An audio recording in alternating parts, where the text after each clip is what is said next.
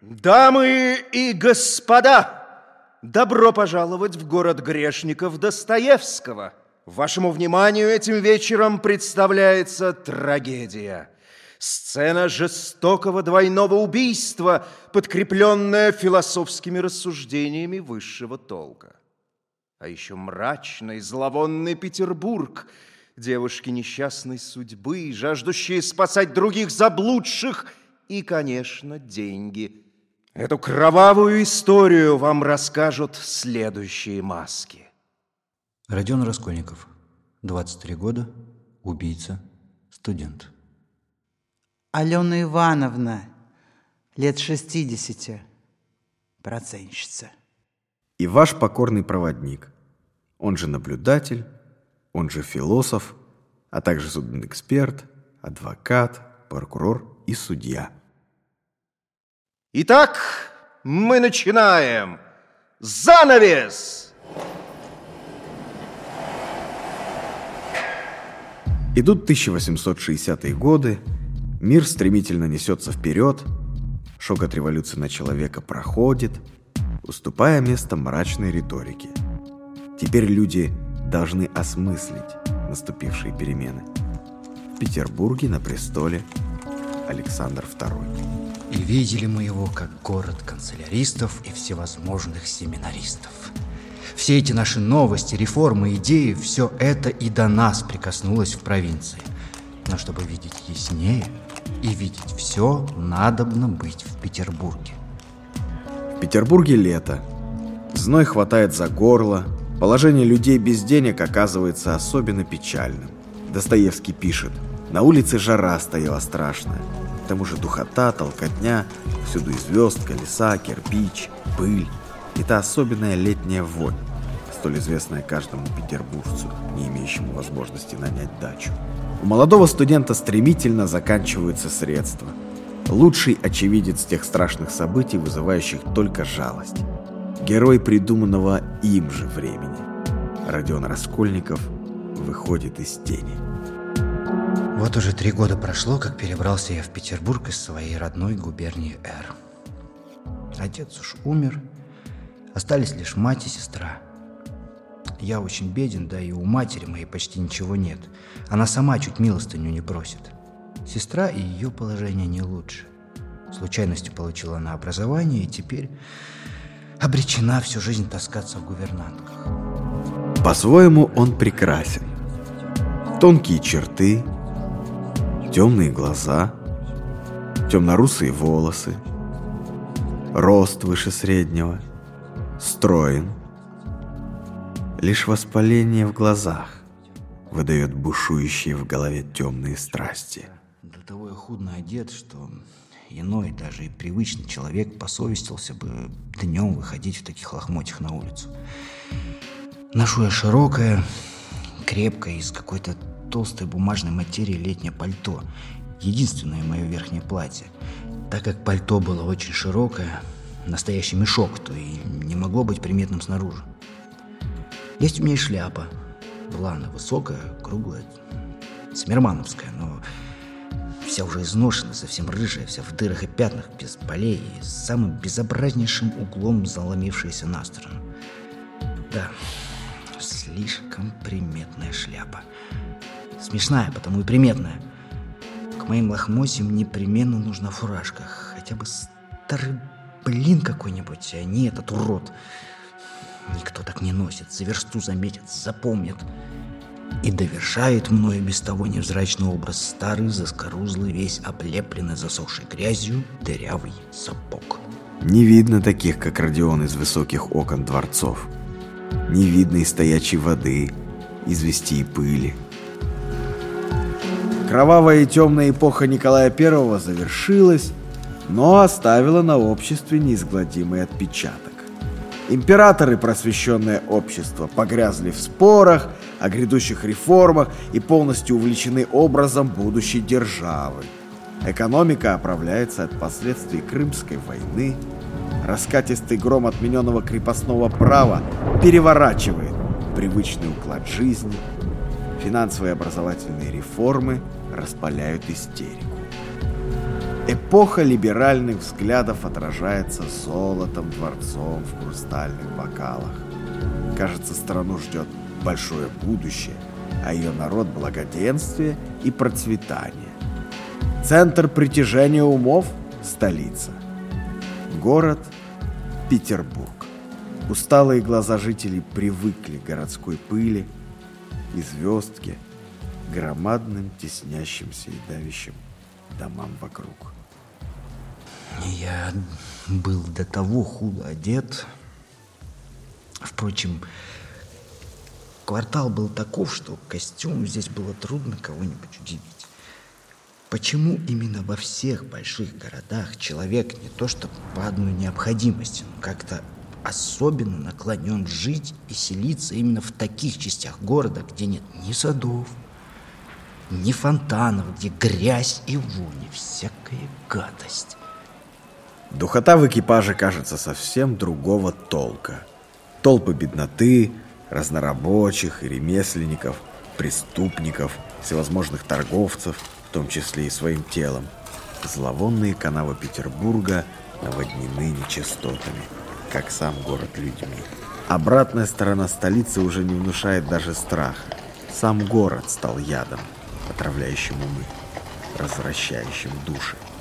Подпрыгивающие колеса перемен не замечают грязи, перемалывая оказавшихся на дне.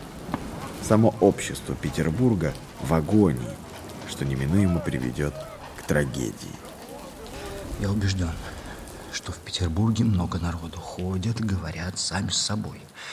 Это город полусумасшедших. Если бы у нас были науки, то медики, юристы, философы могли бы сделать над Петербургом драгоценнейшее исследование, каждый по своей специальности. Редко где найдется столько мрачных, резких и странных влияний на душу человека, как в Петербурге. Чего стоят одни климатические влияния? Между тем, это административный центр всей России, и характер его должен отражаться на всем. Федор Михайлович Достоевский знал неприглядную сторону Петербурга, замечать которую никто не хотел. Его герои видели город настоящим, порочным, отвратительным. Лучше любого психотерапевта вытаскивали они наружу темные стороны столицы, демонстрируя читателю то, в чем сами не хотели признаваться – предпочитая скрываться за звоном бокалов и речами о равенстве. К Раскольникову можно испытывать жалость. Молодой человек, которому где-то повезло чуть меньше, чем другим, и вот ты уже на обочине безразличной жизни. Он знал два языка, пытался преподавать, писал статьи, и, что иронично, опубликована была одна о преступлении. В семье говорят о нем как о хорошем сыне и брате, как о человеке великодушном и все-таки полном некоего благородства. Ну вот я и решил, завладев старухиными деньгами, употребить их на мои первые годы, не мучая мать, на обеспечение себя в университете, на первые шаги после университета и сделать все это широко – радикально, так, чтобы уж совершенно всю новую карьеру устроить и на новую независимую дорогу стать. Ну, ну вот и все. Характеристику Раскольникову даст литературовед. Константин Михайлович Поливанов, профессор Высшей школы экономики. Можно ли э, сказать, что Раскольников плохой человек? Что значит плохой? Человек, который способен совершить убийство, точно не самый хороший. С другой стороны, человек, который способен к состраданию, который способен чужую боль даже во сне воспринимать как свою собственную, наверное, не, не самый, не из самых плохих. Раскольникова любит его семья, его друг Разумихин, Настасья, ну и, конечно, главная Соня Любых, которая его и спасает, в конце концов. Э, какое значение приобретает образ Раскольникова, что через этот образ хотел показать Достоевский? Ну, что хотел показать, это мы можем только предположить. Вероятно, многое. Что не бывает таких высоких целей, ради которых можно убивать человека. что любое убийство оказывается, в конце концов, брата убийством. Он убивает старуху и ее сестру Елизавету, крестная сестра Сони. Что ни одним преступлением нельзя достичь высокой цели. Раскольников толком не сумел даже ведь ограбить старуху после убийства. И ни одной копейки из награбленного при этом потом вообще не истратил. Да? То есть никому пользы этим тоже принести не сумел. Точно так же и все замышляемые или совершаемые в романе грехи, намерение Дуни продать себя Лужину или продать себя Соне, никому не помогают, никого не спасают. Спасают в романе только покаяние и любовь. Наконец, возвращаясь к самому Раскольникову, человек не должен, очевидно, как хочет показать Достоевский, видимо, для исправления того, что ему кажется несправедливым, принимать на себя роль Бога и решать, кому следует жить, а кому нет.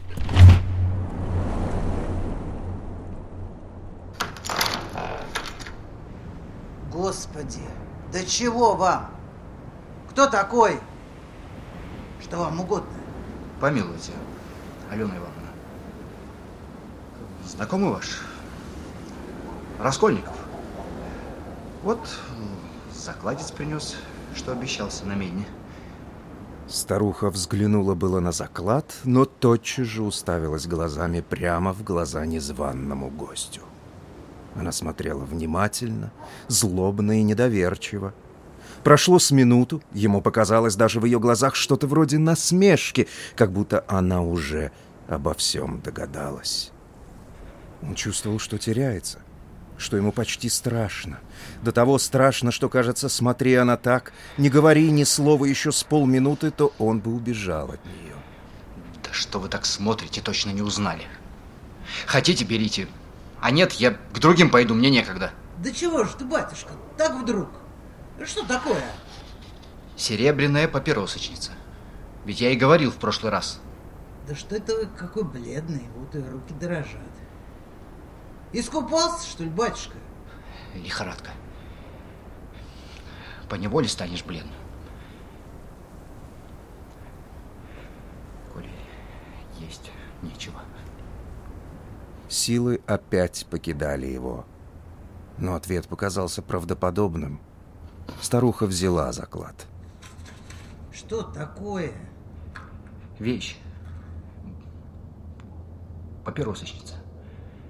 Серебряная. П Посмотрите. Да что это как будто и не серебряная, ишь навертел.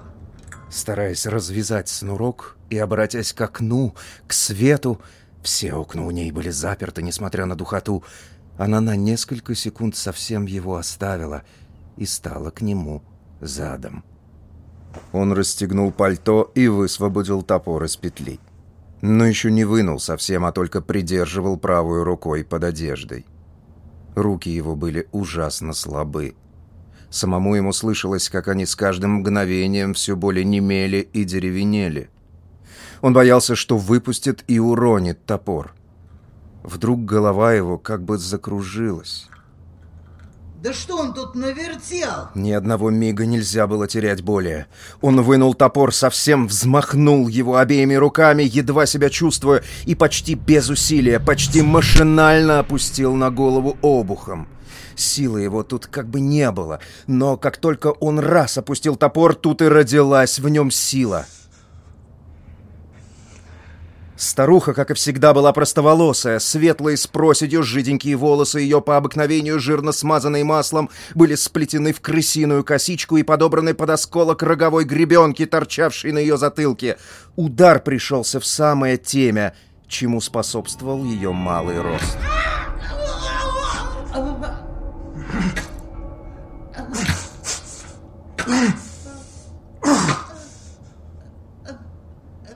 Кровь хлынула, как из опрокинутого стакана, и тело повалилось навзничь.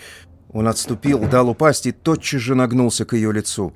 Она была уже мертвая. Глаза были вытаращены, как будто хотели выпрыгнуть, а лоб и все лицо были сморщены и искажены судорогой. Обелять преступника и сумасшедшего – неблаговидное дело. Что бы ни рассказывал Родион, Как бы ни относились к нему некоторые люди, был он заносчив, не в меру горд, груб, гневлив. Общение с людьми лишь усугубляло его ипохондрию, скрытность, раздражительность, нелюдимость, страх, помутнение и бесконечную череду рассуждений о высших и низших, о собственном праве на эту жизнь. Все это привело его в итоге к известному событию – убийству старухи-процентщицы и беременной женщины. Любопытно. У Раскольникова в его комнатушке, похожей на гроб, стоял бюст императора Наполеона Бонапарта. Что бы сказал он, узнав о Раскольникове? Тварь ли он дрожащая или право имеющий? О том, какое наказание ждало бы Раскольникова в наше время, расскажет правовед. Адвокат, кандидат юридических наук Андрей Некрасов. Как в Российской империи, в то время, когда Федор Михайлович Достоевский написал «Преступление и наказание», так и в Российской Федерации сегодня существует уголовный закон. В России сегодня это уголовный кодекс. Как тогда, так и сейчас, как и во всем мире, во все времена, убийство каралось наказанием. Сегодня в России убийство наказывается лишением свободы. Максимальный срок лишения свободы при сложении наказаний по разным приговорам – это 35 лет. Грабеж – это такое же преступление, как и раньше. Это открытое хищение чужого имущества с применением насилия. Сегодня по нашему уголовному законодательству те деяния, которые совершил Родион Раскольников против проценщицы, против ее родственницы и против имущества наказывались бы по статьям об убийстве двух во всяком случае двух лиц, и о грабеже. Такого наказания, как каторжные работы, в России сегодня, конечно, не существует. Поэтому наказанием будет именно лишение свободы. Можно предположить, и вспоминая содержание романа, что при добровольном деятельном раскаянии этот преступник мог бы попытаться а, заслужить некое снисхождение судей. Поскольку речь идет и об имущественном преступлении, грабеже, постольку его попытка загладить имущественный ущерб.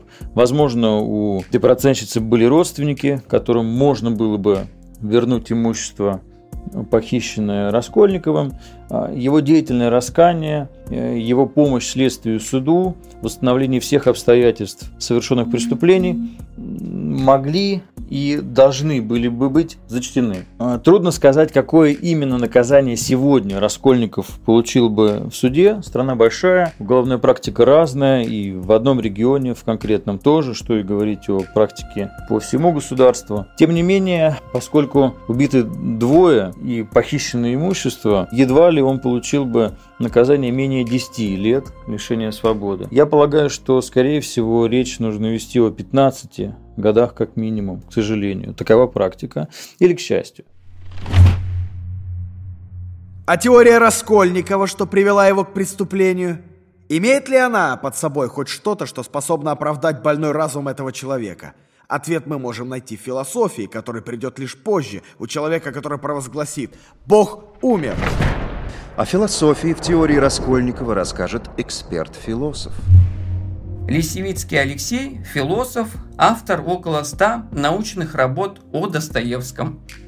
Фраза главного героя произведения Ницше «Так говорил Заратустра» о том, что Бог умер, является центральным рефреном эпохи нового времени. Именно он провозгласил эру духовных и социальных революций, пессимистический трагизм событийной хронологии 20 века. Многие дореволюционные философы России находили удивительные параллели и совпадения в творчестве Достоевского и эстетствующей эссеистики Ницше. Но вышеуказанные мыслители самым принципиальным образом расходятся по основному и наиболее значимому вопросу для русского Данте, ибо Бог для Достоевского – главное основание нравственности, первооснова его – этической и эстетической системы координат. Как только Ницше произнес эти страшные для любого верующего слова о том, что якобы Бог мертв, возник чудовищный метафизический прецедент, открывающий дорогу к самым ужасным проявлениям деструктивности в индивиде. И литератор с глубоким бесстрашием раскрыл в своих романах эту проблему. Так все-таки, можно ли считать Раскольникова предтечей философии Ницше? На наш взгляд, можно. Ибо деление общества на два разряда, а именно на тварей дрожащих и правоимеющих, презрение к слабым и больным, изъятие якобы устаревшей христианской морали из рамок общественного сознания и, как следствие, своеобразное право на преступление, все это родит данного персонажа со многими идеями Ницше, которые он высказал в своих книгах.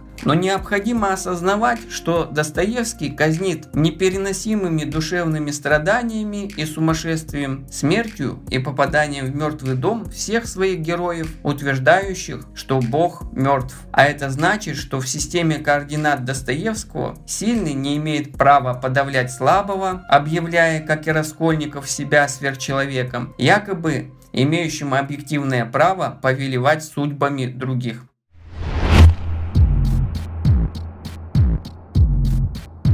Старушонка – вздор. Старуха, пожалуй, что и ошибка, не в ней и дело. Старуха была только болезнь. Я переступить поскорее хотел, я не хотел человека убить, я принцип убил. Ах, эстетическая я вошь и больше ничего. Да, я действительно вошь. И уж потому одному, что, во-первых, теперь рассуждаю про то, что я вошь. Потому, во-вторых, что целый месяц все благое провидение беспокоил, призывая свидетелей, что не для своей, дескать, плоти и похоти предпринимаю, а имею в виду великолепную и приятную цель. Потому, в-третьих, что возможную справедливость положил наблюдать в исполнении, вес и меру, и арифметику. Из всех вшей выбрал самую наибесполезнейшую и, убив ее, положил взять у ней ровно столько, сколько мне надо было для первого шага, и не больше, не меньше. Потому, потому я окончательная вошь, потому что сам-то я, может быть, еще сквернее и гаже, чем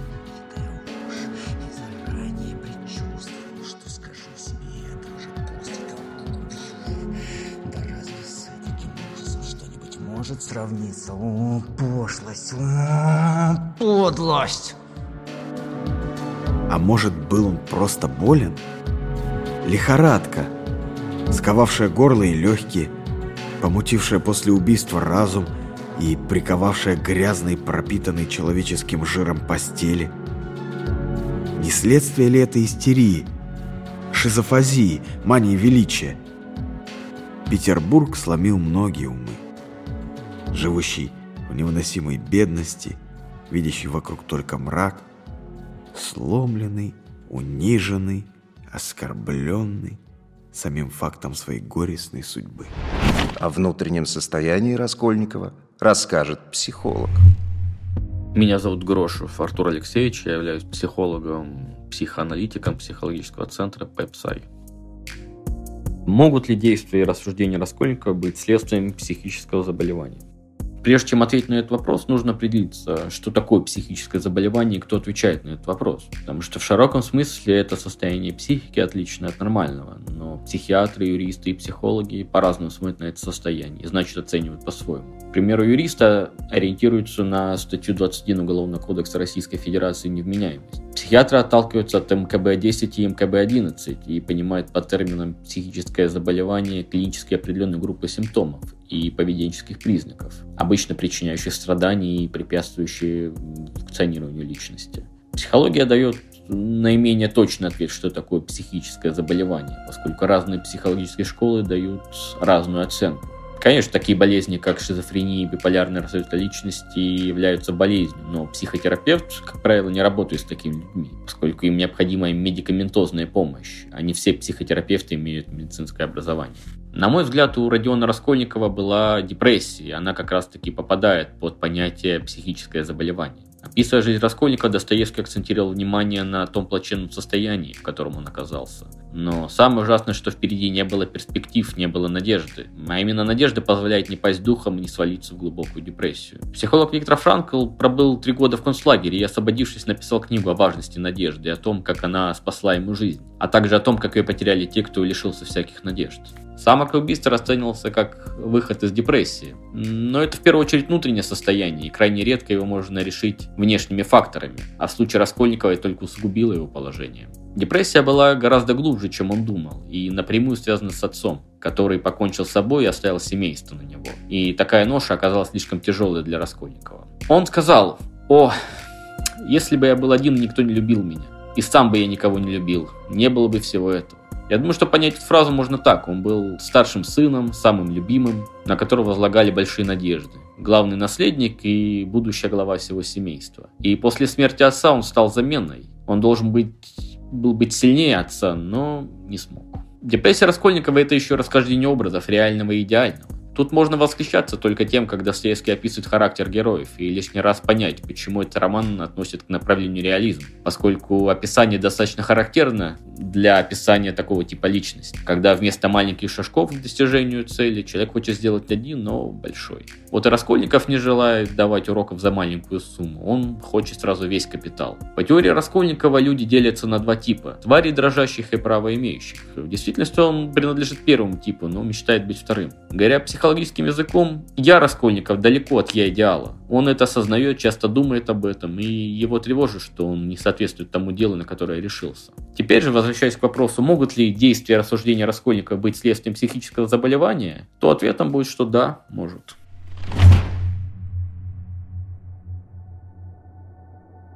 Есть ли спасение для Раскольникова? Заслуживает ли он его? Говорят, любовь слепа? Но может ли она дать ростки там, где даже смерть не имеет никакого смысла? В городе, где отчаяние и боль стали спутниками, жить без которых становится странно и страшно. Пожалуй, искренне несчастная и обделенная судьбой в романе лишь Соня Мармелада. Давно уже незнакомое мне чувство волной хлынуло в душу и разом размягчило ее. Я не сопротивлялся ему. Две слезы выкатились из моих глаз и повисли на ресницах. И затем она жалела меня и утешала, говорила мне о спасении моей души. Я не выдержал и пропал открыв ей свою душу и тайны, пропал и утонул в ее жалости и любви. Говорил я ей, ну вот ты плачешь и опять меня обнимаешь, ну за что ты меня обнимаешь? За то, что я сам не вынес и на другого пришел свалить. Страдай и ты, мне легче будет. И, и можешь ты полюбить такого подлеца? Я потому и пришел к тебе, что зол и трус и подлец. Соня является олицетворением веры в Бога самого Достоевского, для которой религия занимала важное место в жизни. таким образом, через ее характер он написал идеальную христианскую женщину, чья вера способна возродить не только себя, но и других людей. Показательный тот факт, что Соня заработала за первый выход 30 целковых, а за 30 серебряников был продан Иисус. То есть за ту же плату она предает сама себя. Если Раскольников оценивал людей преимущественно внешне, то Соня наоборот, ее мало интересовал внешний облик. Она оценивала поступки людей с другой, истинной стороны. Также и читатель сочувствует ей, поскольку за грязным внешним стоит чистота внутреннего – Соня Мармеладова Раскольников видел себя. Она ради семьи приступила через себя и пошла заниматься проституцией. И он хотел переступить через себя, но не смог. У Раскольникова были рациональные установки, но глядя на Соню, он осознал, насколько они неправильны. Он видел перед собой не тварь дрожащую, э, не смиренную жертву обстоятельств, а человека, самого жертвования которого далеко от смирения и направлено на спасение погибающих – на действительную заботу о ближних. Он бросается к ее любви. Смягченное сердце болит, ноет и стонет. Лихорадка охватывает разум Раскольникова. Весь город вокруг него трещит по швам, и это приводит его лишь к одному решению – открыться закону, сдаться властям, отправиться на каторгу и принять наказание, которое, впрочем, он так принять и не сможет а за собой потянет и невинные души. Его мать, обезумев от ареста сына, сойдет с ума и погибнет. А ведомая светлым чувством, продолжая миссию по спасению, за Раскольниковым отправится и Соня. К своему преступлению не знал я сам, как отнестись. чувствовал во всем себе страшный беспорядок. Сам боялся не совладать с собой. Старался прицепиться к чему-нибудь и о чем-нибудь думать, о совершенно постороннем, но это совсем не удавалось. В бессилии упал на диван, но уже не смог сомкнуть глаз. Пролежал с полчаса в таком страдании, в таком нестерпимом ощущении безграничного ужаса, какого никогда еще не испытывал. Стыдился даже и перед Соней, которую мучил за это своим презрительным и грубым обращением. На небритой головы и кандалов стыдился. Гордость сильно была уязвлена и болел от уязвленной гордости. Как бы счастлив я был, если бы мог сам обвинить себя. Снес бы тогда все, даже стыд и позор, но строго судил себя, и ожесточенная совесть не нашла никакой особенно ужасной вины в прошедшем, кроме разве простого промаху, который со всяким мог случиться, стыдился именно того, что я Раскольников погиб так слепо, безнадежно, глухо и глупо, по какому-то приговору слепой судьбы и должен смириться и покориться перед бессмыслицей какого-то приговора. Если хочет сколько-нибудь успокоить себя, вот в чем одном знаю я свое преступление. Только в том, что не вынес его сделал явку с повинной. Вечером, когда уже заперли казармы, он лежал на нарах и думал о ней. В этот день ему даже показалось, что как будто все каторжные, Бывшие враги, бывшие враги мои, уже глядели на меня иначе. Он даже сам заговаривал, заговаривал с ними, и отвечали они ласково. Я думал о ней. Вспомнил, как постоянно ее мучило, терзало ее сердце. Вспомнил ее бледное худенькое личико. Но теперь почти и не мучили меня эти воспоминания. Я знал,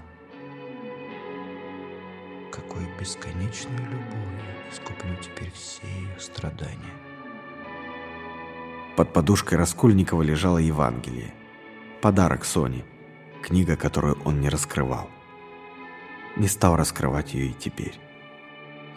Но одна мысль промелькнула во мне. Разве могут ее убеждения не быть теперь и моими убеждениями? Ее чувства, ее стремления, по крайней мере.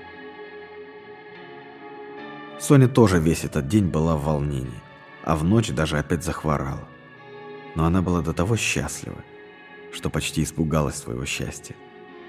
Семь лет. Только семь лет получил Раскольников. Таков его срок пребывания на каторге. В начале своего счастья, в иные мгновения, они оба готовы были смотреть на эти семь лет, как на семь дней. Он даже и не знал того, что новая жизнь недаром ему достанется что ее надо еще дорого купить, заплатить за нее великим, будущим подвигом. Характеристику Раскольникову даст литературовед. Что за великий подвиг может дать Раскольникову? Но, понимаете, это за пределами романа. Это Достоевский не написал, и думаю, что ну вот тут каждый читатель может э, додумывать это сам без отчетливого ответа. Вопрос, почему Раскольникову этот шанс дается, думаю, что вот за этим стоит представление о том, что любовь, э, в данном случае любовь Сонина, способна совершать чудеса, приводить даже гордых и озлобленных людей к покаянию, что происходит.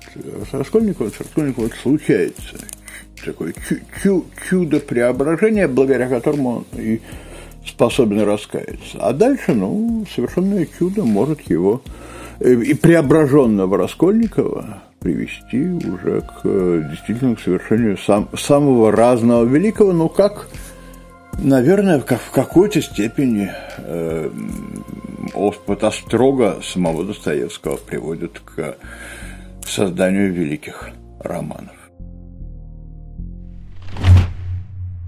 Вот Раскольников и предстал перед вами. Предстал Петербург. Обнаженный, настоящий, Грязный, больной, противоречивый, прекрасный и ужасный, город пороков и преступлений, совершающихся под благовидными предлогами, город, где даже убийца может получить прощение. Но заслужить ли? Тварь вы дрожащая, или право иметь? Твоя жизнь изжита, твоя кровь излита Я обжора и нева, на сегодня сюда Ни Христа, ни черта, не плачь, сирота Мир спасет красота, мир спасет красота